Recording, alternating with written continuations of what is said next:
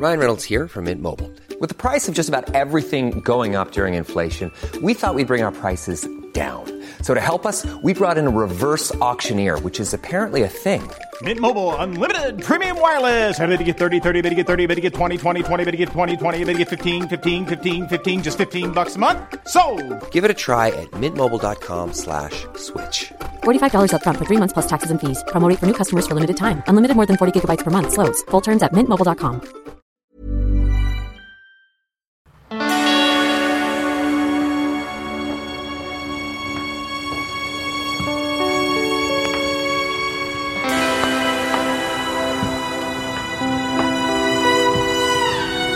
Now that I have told you about Henry Darger's story and how Mike Lindsay and I created the Outsider Project, I think it's time to talk to other artists who have been inspired by Darger's work. As I started thinking about who I could get in touch with to discuss Henry Darger's legacy, one name immediately came to mind. Grayson Perry. Grayson Perry is a widely acclaimed contemporary artist and Turner Prize winner. He discovered Henry Darger as early as the 70s, just a few years after his death. This discovery, he says, impacted his whole career and artistic expression. Over the years, through his fascinating work, he has focused on different topics, from sex to gender, as well as political and social issues. I was very lucky and grateful to be able to share a long and rich conversation with Grayson Perry about Henry Darger and many underlying topics, including how trauma can turn into art, the importance of therapy, of secrecy, and of believing in oneself as an artist. I hope you will enjoy listening to this conversation as much as I did having it.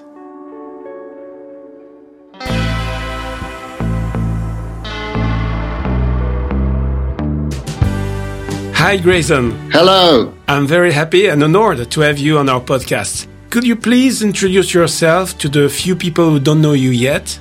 Yes. Okay. So I'll start with that then. Um, I'm Grayson Perry. I'm an artist, and uh, I'm best known, I suppose, for making ceramics. But I also make tapestries, prints, cast metal, all sorts of things. I won the Turner Prize in 2003. I do a lot of television broadcasting, and I also do uh, live shows as well. So I have a lot of interest. I suppose I, my main subject nowadays, when I was when I was younger, it was kind of sex and autobiography. But then, uh, as I got older, it's more about social issues. I suppose my work. So you use a lot of different mediums to to express your your ideas. It can be uh, uh, craft work, but also know another way. Your television can be also another medium for you. Oh yeah, I wouldn't call my television art though. It's television. I'm I'm very strict about the traditions that I work with. So when I make ceramics, I make quite traditional seeming ceramics. And when I do a tapestry, it looks like a tapestry. And when I make a television program, it's like a popular television program that is watched by a wide audience. So I'm very strict because I think that one of the things that art suffers from terribly is sort of dragging things into the art gallery and think that's and that gives it enough significance.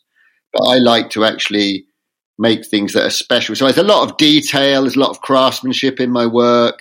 You know, people who aren't necessarily regular art gallery goers appreciate my work because it, you know, it has a lot of skill in it, I suppose. So I've always kind of appealed you know, one of my big issues, if you like, is trying to widen the audience for contemporary art. Sure, I understand.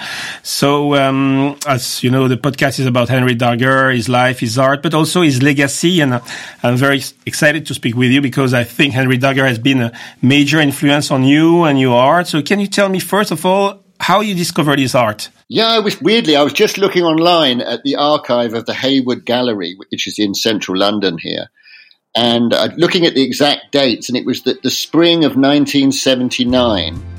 And I was uh, 19 at the time, and one of the tutors at my uh, art college organised this a little trip. It was just a, a few of us in his car, and we just drove up to London, and we went to the Outsiders exhibition at the Hayward Gallery, which was was absolute revelation to me as a young art student. You know, I was in my first year of being an art student, and I was completely bowled over by this is a different way of making art. And of course, one of the artists that really struck me was Henry Darger. I mean, this would only have been six years after his work was discovered by Nathan Lerner, and so um, I yeah I was I, and it was the story of it as well, of course, which is sort of romantic and sort of scary, and they didn't quite understand him so well then maybe, and so.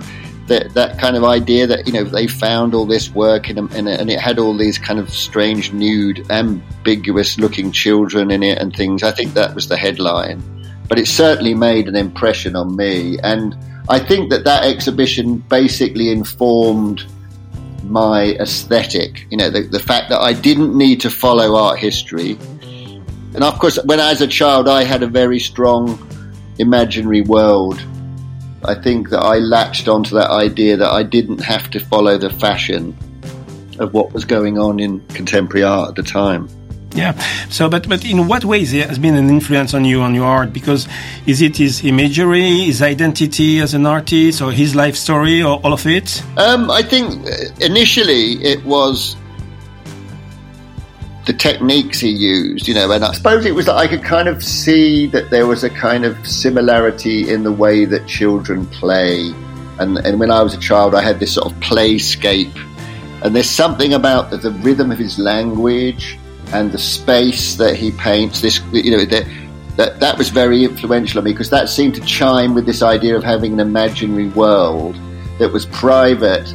And it was really mainly a communication between his unconscious and his conscious. It wasn't really aimed, I don't think, at an audience outside of himself. So that really, I think, looking back on it, this is me, you know, um, with with 2020 hindsight. But I think it's the nature of the work that it's a private world that we're allowed a glimpse into. And I think it's, I remember with my daughter when she was playing with her doll's house once, you know, she, I kind of taught her to play in many ways. We used to play a lot with her doll's house and stuff. And then one day she was sort of be, she'd be talking the little dollies in the doll's house and, and having little conversations with them. And she caught, caught me uh, eavesdropping on her and watching her play. And she sort of turned to me with a cross face and sort of said, "This is private, Daddy." You know, and I and I immediately knew what that was like as a child to have that interior monologue where it's almost like a dream state. And I think that Henry Darger's work, or uh, how I interpret it, is, or everything in the work is Henry Darger, in the same way as that everything in a dream is the person who's having the dream. It's just, they're all metaphors, and the narrative is all constructed from the emotional superstructures of the person who's having the dream. So it, I think that they're because you know, he, he even has within you know the, the the novel and the paintings. You know, he has lots of different characters called Henry Darger or versions of Henry Darger, which kind of imply that you know he is all the little girls, he is the Blengins, he is the soldiers, he is everyone in in the thing. And I think that that, you know, psychologically, that rings very true. And especially when I was starting to have a lot of psychotherapy, when I was in my late 30s, I went back to Darger very much and to see it through the lens of what I was learning about psychotherapy, because I learned quite a lot of practical stuff. I could see the process. You know, I, I that was when it, I really enriched my appreciation of his work during that period. We sigh for the child slaves, dread the pains of the new. Their raking sorrows are many, their joys are few. None are singing, none are dancing, all in sorrow, none entrancing. Welcome the good soldiers, they welcome the true.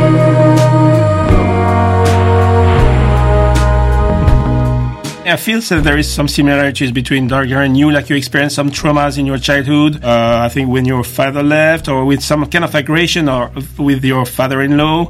So before you started the therapy, do you think that you already started your therapy 20 years before by doing art, or even creating your transvestite alter ego, Claire? Or? Oh, totally. I mean, you know, one of the marvels about human beings is that they can take pain and trauma and deal with it in a way, sort of transform it into either, you know, sort of certain ritualistic behavior like fetishism or through into art. You know, we, we deal with it. We replay the dramas of our childhood. I mean, a lot of, you know, um, so-called kind of unusual sexual practices are kind of replaying the dramas of childhood in a ritualized way because the patterns of emotion were laid down as a child and they've become kind of sugar coated almost.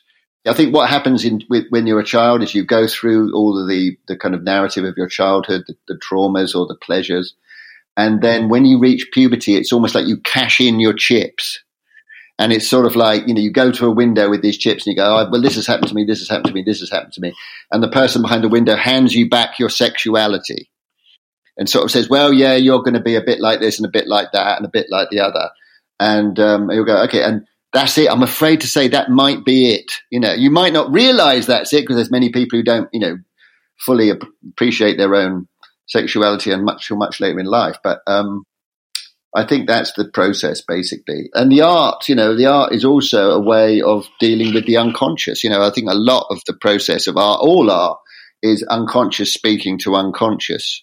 And that's what's brilliant about it is that, you know, it's very, very fast. You walk into an art gallery, you see an artwork, and you kind of get it almost instantaneously. And you might not be able to put it into words, but if you're an art lover and an art appreciator, you get the language, the visual language, the tone of it, the emotional things that are going on. And I think that that's why art works so well for people like Henry Darger and myself in that it's a way of manifesting what's going on that is inchoate. You cannot put into words. And so that is certainly the same process as I had. I mean, I see so many similarities to what I was doing. I did all these kind of comic books when I was a very young teenager, when my sexuality was first coming down, coming along, you know, and looking back at them, you know, I, I haven't got them anymore, but, you know, remembering what they were like, they were so similar in tone to a lot of the things that Henry Darger, he carried on that process throughout his long life. And so he becomes a really good artist. And I think that's something that often people who don't know much about outsider art, you know, they sort of think, oh, they're good, they're like children, you know. They're not. They're really good artists. Henry Darger is a really good artist. That's why he's so celebrated. He has a fantastic natural sense of of composition and color and surprise and freshness all time. And I think that, you know, that that's why he's so celebrated now. That's true. And regarding uh, therapy, I, I, completely agree with you when you said that there is two kinds of people, those in therapy and those who should be. So are you still in therapy today? Me, no. I had it for sort of six years and I, and I, I sort of learned, I did a course where I learned quite a lot about the, the technical side of it. And, um, it stood me in amazingly good stead, particularly in my broadcasting career.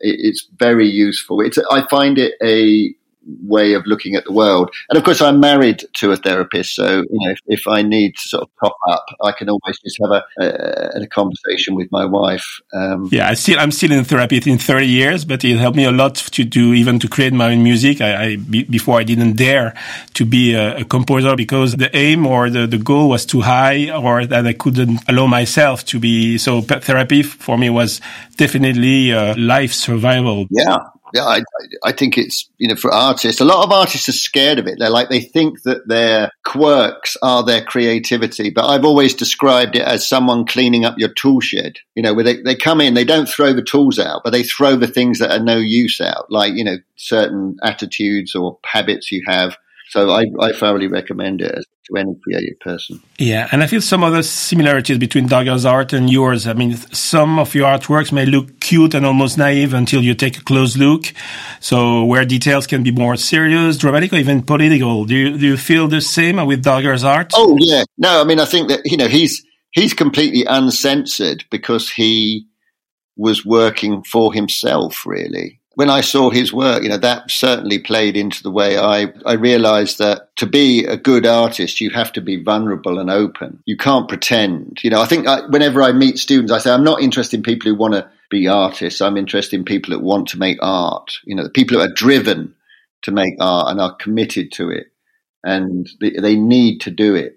And I think that, you know, Henry Darger, you know, what is so special about him and many outsider artists is that kind of that they are driven. It's spontaneous. They don't think about an audience. They don't think about having exhibitions. They need to make the art, and I think they do it wholly or you know nearly wholly for themselves. They do it. They want to see it manifested. Yeah it's really art by necessity and and not to be famous or liked uh, you know where the society is about so much to be liked now through social media. So it's really something that uh, is interesting with uh, henry Darger. i think it's legitimate though that people want an audience. People who like to do art you know they often think oh it must be such fun being an artist. But as soon as you become a professional in any field it becomes a very different thing because you have you're immediately sort of putting yourself up against art history and also the judgment of the crowd and critics.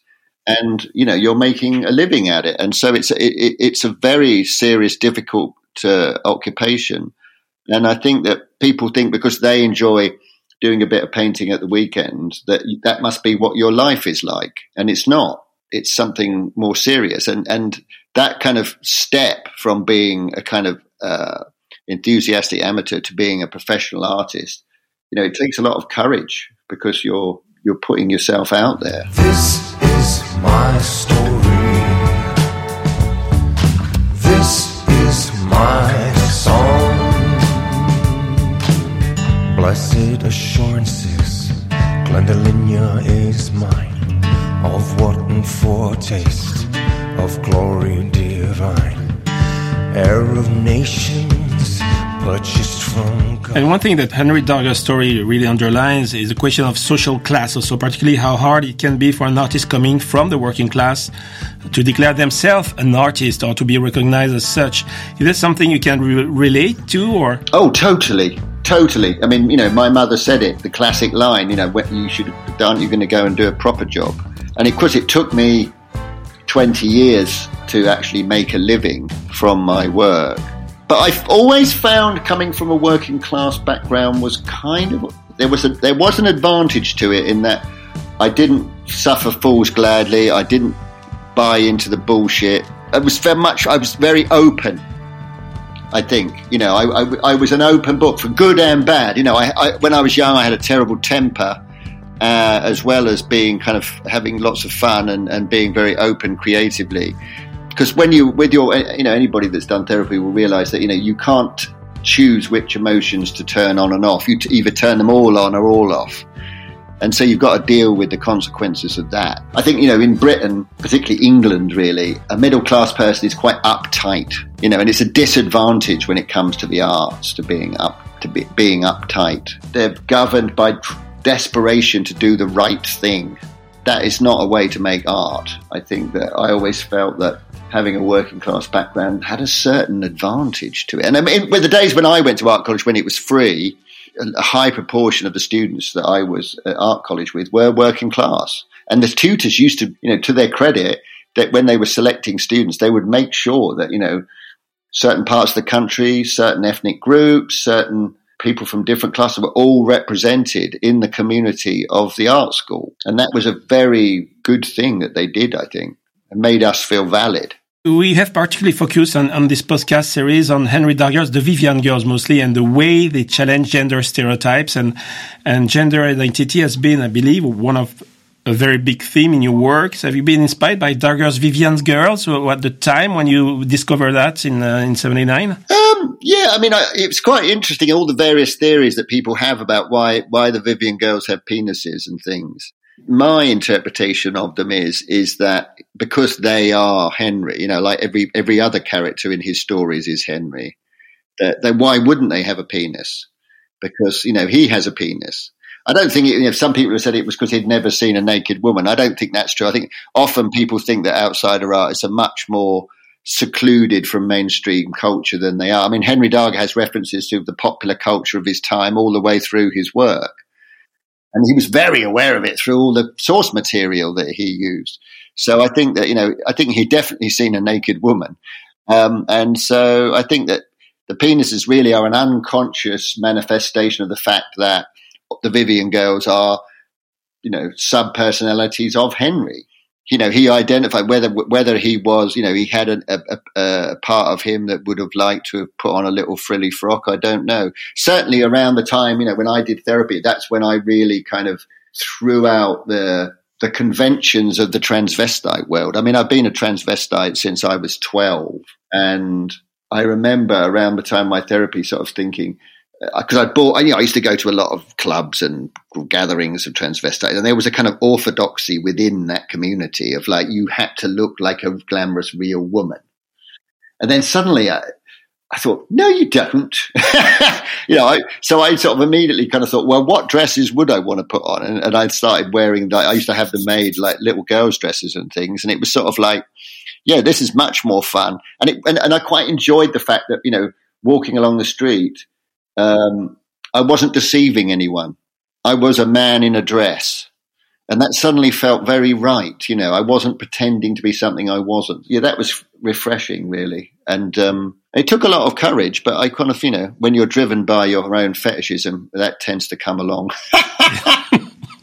is cross dressing a form of art to you, or is just uh, who you are? I think every, you know, when you're an artist, it leaks into everything you do. So, um, yeah, I mean, I'm a very creative cross dresser. I'm a creative motorcyclist. You know, I, I, design custom bikes. So it's like kind of art leaks into everything. And now all my outfit, a lot of my outfits are designed by art students because I've, for like 16 years now, I've been running a, a, course with art students and they, they design my outfits for me. So yeah, I wear, I've got a huge wardrobe of very bizarre clothes. Do you think that one day you will do an exhibition or that they will exhibit your dressing room like they did for David Bowie or?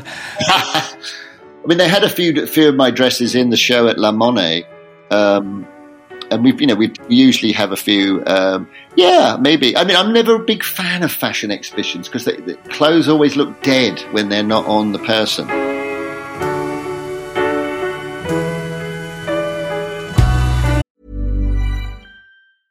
I'm Sandra, and I'm just the professional your small business was looking for. But you didn't hire me because you didn't use LinkedIn jobs. LinkedIn has professionals you can't find anywhere else, including those who aren't actively looking for a new job but might be open to the perfect role, like me. In a given month, over 70% of LinkedIn users don't visit other leading job sites. So if you're not looking on LinkedIn, you'll miss out on great candidates like Sandra. Start hiring professionals like a professional. Post your free job on linkedin.com/people today.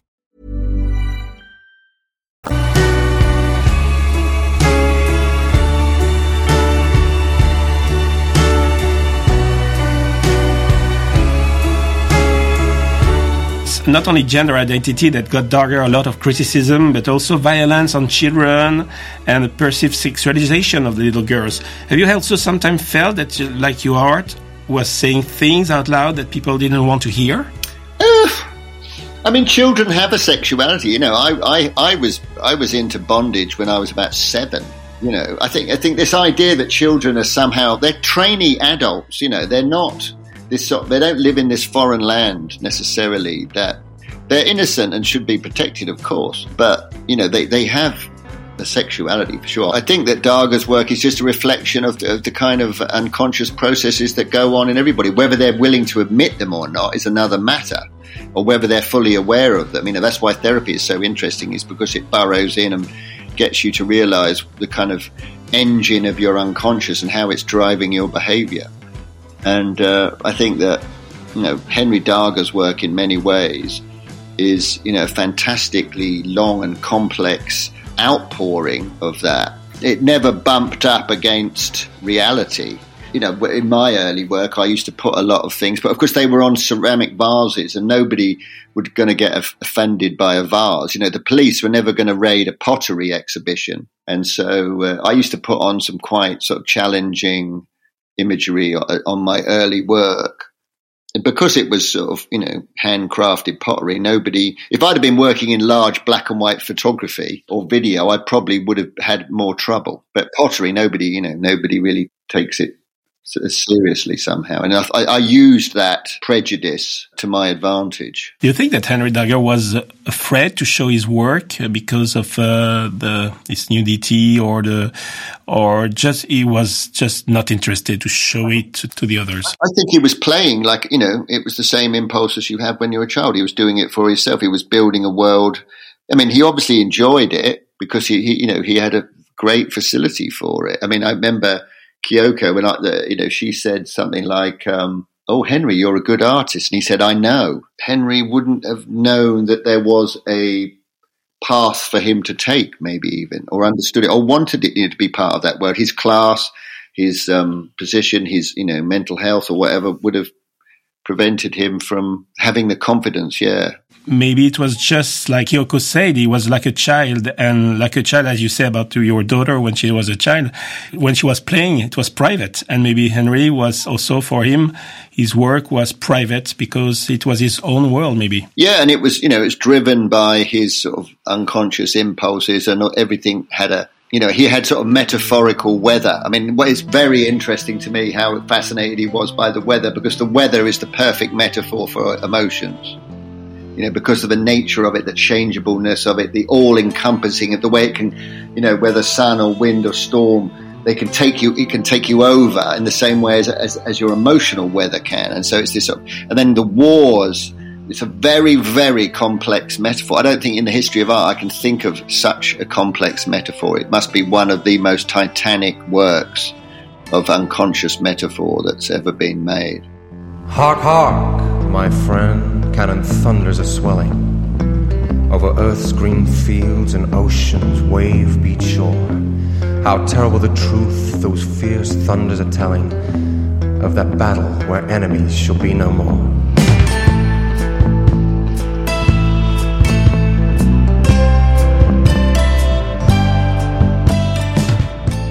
Want to talk about social medias because in today's world, it seems almost unthinkable to imagine an artist who will spend as much time as Darger did creating, but wouldn't want anyone to know about it. And Darger is a complete opposite of the social media culture that we live in today, where you have to show everything you do. Can you tell me about your relationship with social medias and how do you use it and what do you show and what you don't show of your artistic process? Yeah, that's a really good question. I think that it's very pervasive, the nature of social media. It's perfectly engineered to inveigle its way into our minds, our brains, our unconsciousnesses. You know, it, there's, there's teams of engineers out there who have crafted social media, and so it fits like a key into the lock of our brains so carefully.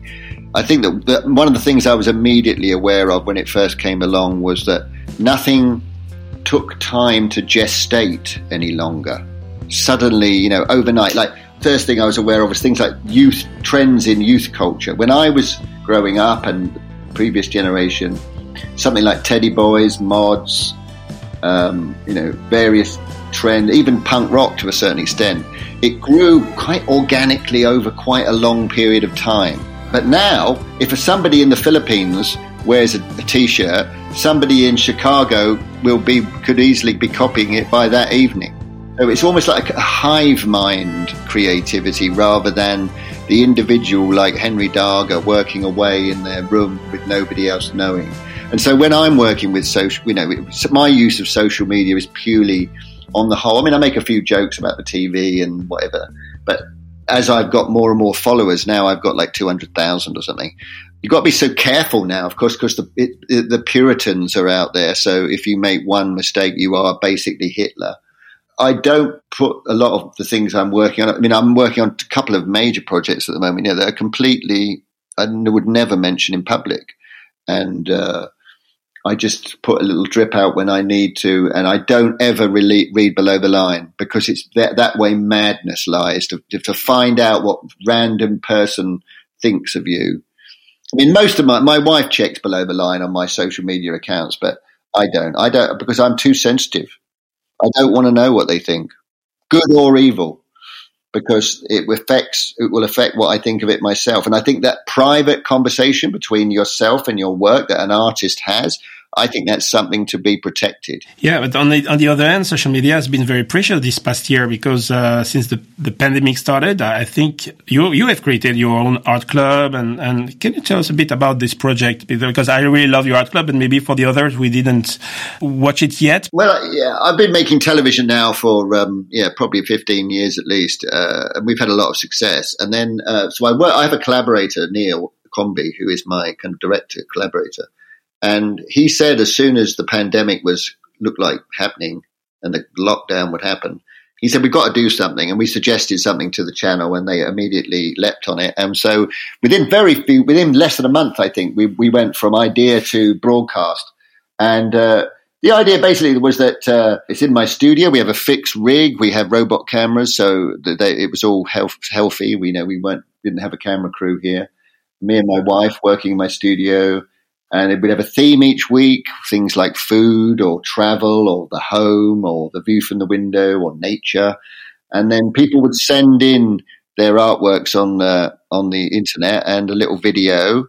And then we'd interview some of them and we'd have celebrities and, and comedians who make, who like making art as well. And, you know, me, me and my wife would chat about it. And so it's a very nice sort of intimate program it very quickly became quite cult.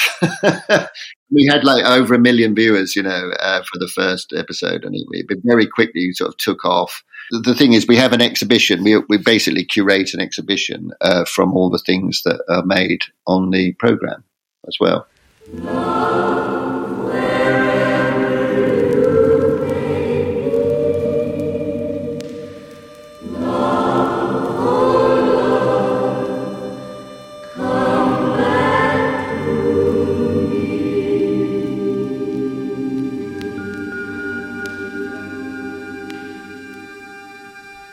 I've interviewed a lot of people for this podcast, and we also made a version in French in which the director of the Musée d'Art Moderne de Paris, Fabrice Hergott, and I discussed about the mythical figure of Henry Darger and if he could ever become like a myth, a reference, a model like Van Gogh, for example. And Fabrice Hergott, he thought that it was too late because Darger didn't have the impact Van Gogh had on other artists. So he said that he wasn't the source of any artistic movement considering how influenced you have been by by Darger's art, or do you have thoughts about uh, on this? I think the thing is now, you know, I mean, Van Gogh happened in a mo- in a moment when all the kind of art movements were really had a distinctiveness because of uh, geography, and you know, there was that idea of the isms that unrolled over the first half of the 20th century. You know, like surrealism and post-impressionism and expressionism and abstract expressionism and you know, Dada and all these things. And I think that by the time Darger was, um, we knew about him, 1973, I emerged from art school into postmodernism. Uh, when there were not, were not such things as movements, anything could happen. You know, I remember thinking at the time I was like one of those Japanese soldiers that had been fighting the war on an island and then suddenly come out to find the war was over.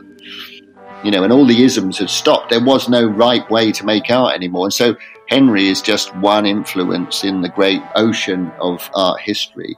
But he has been very influential on a lot of other artists as well.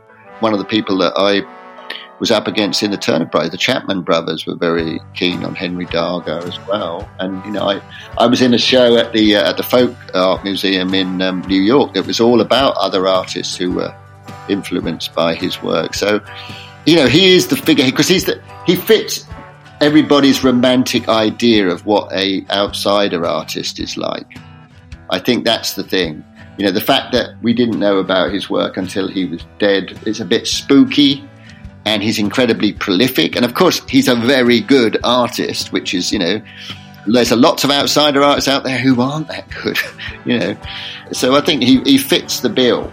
He fits the bill, you know, and he, he's the perfect template of when people think of an outsider artist or a self-taught artist, he is he fulfills the bill perfectly. So he, I think he is, he will be mythologized, but not in the huge way that you know Van Gogh is imprinted on the global consciousness. But do you you personally consider Darger as an outside artist still, or just an artist? That's a good question. I mean, I think that artists like Darger will be absorbed into the history of art. You know, I think they will take their place where the border is with, I think that will, that will sort of fade away, especially the, the best examples of it. And I think that the idea of being, you know, it, I mean, people like say, um, Francis Bacon didn't go to art school. You know, there's loads of artists that didn't go to art school. They, they, how do you qualify it? You know, and I think a lot of the outsider artists, you know, are very aware of art history as well. And a lot of contemporary artists are as obsessive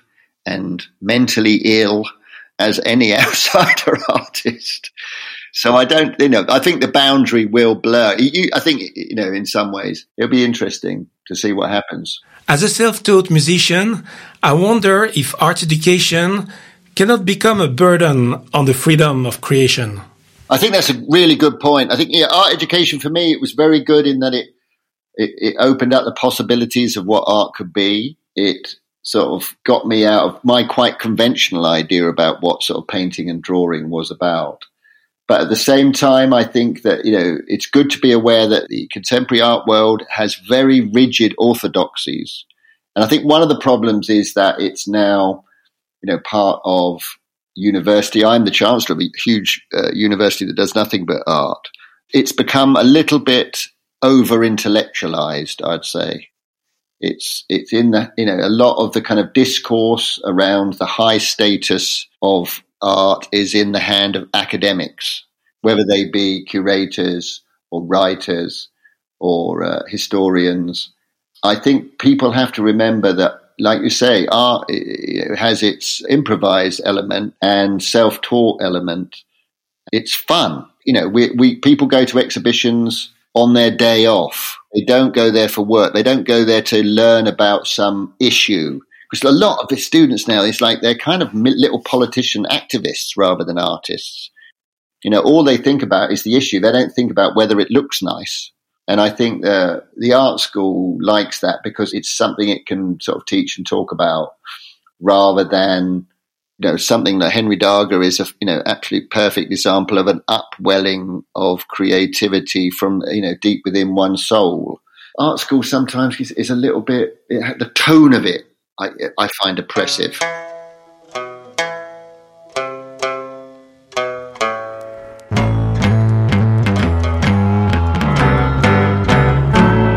Uh, who is inspiring you today? Who's inspiring me today? Well, of what's going on in society is always inspiring me, you know. So I'm always looking around, actually at quite banal things sometimes, you know. But I've got a lot of mileage out of the um, pandemic. I'm working on a bell at the moment, which is uh, to be rung at the end of the pandemic.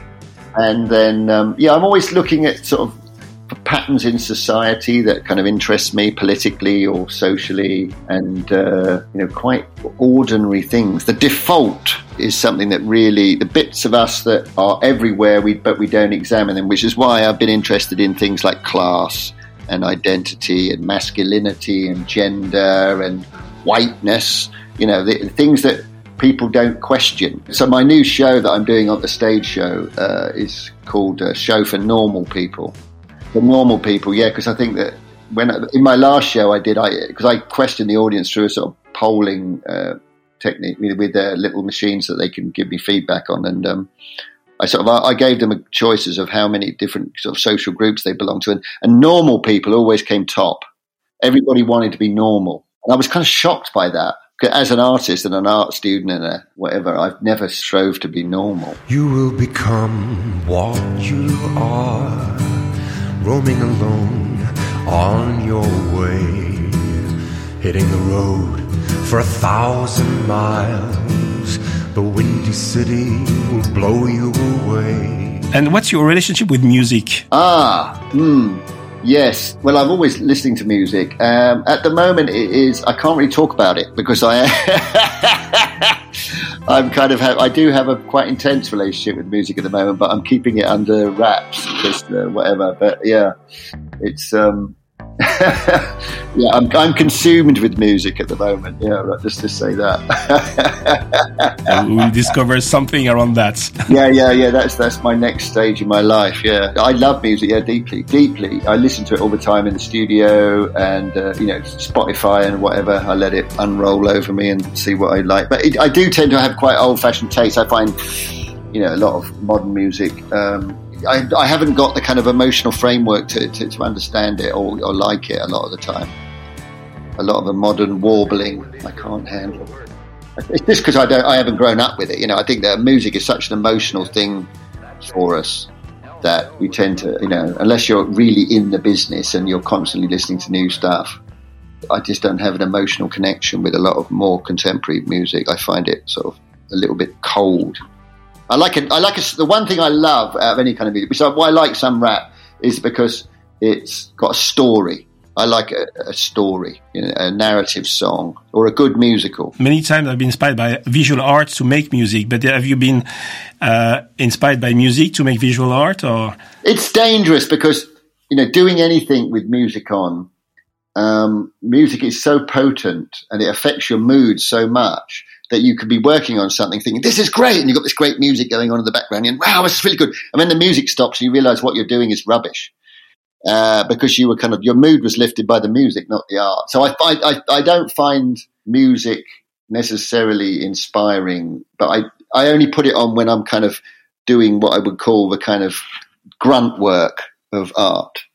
You know, when I'm doing it, when I need to be inspired, inspiration is pretty corny with me. You know, it comes to me in the bath or whatever, and I, I, I constantly have post-it notes everywhere, post-it notes and, and sketchbook, and I'll, sometimes I'll get my laptop out and I get constantly having little thoughts that I have to put in, you know, that I might that might manifest into artworks or something else down the line, uh, because I know how precious those thoughts are. I have a huge amount of inspiration in conversation with other people. That's probably the most common way of me getting ideas, just talking to people. Or my wife is, you know, me and my wife, we talk a lot when we're walking. We shoot the breeze about things, and you know, we get excited about it. And she's probably been the person who's had the most influence on my work. She's very knowledgeable about the world of mental health and um, psychotherapy, and she's full of ideas about that.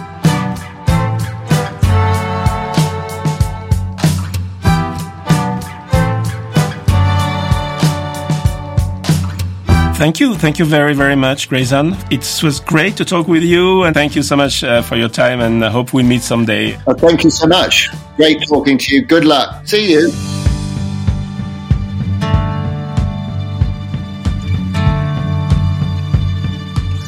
Outsider is a seven part podcast series. It was created by Philippe Cohen Solal, written by Clémentine Spiller, and produced by César de Pouilly for Yabasta Records. If you enjoyed the music in this episode, you can listen to the Outsider album by Philippe Cohen Solal and Mike Lindsay. The album is inspired by the works of Henry Darger. It's out now and streaming on all platforms. Watching and marching, listening above, yells of their victory lost in their love. This is my story. This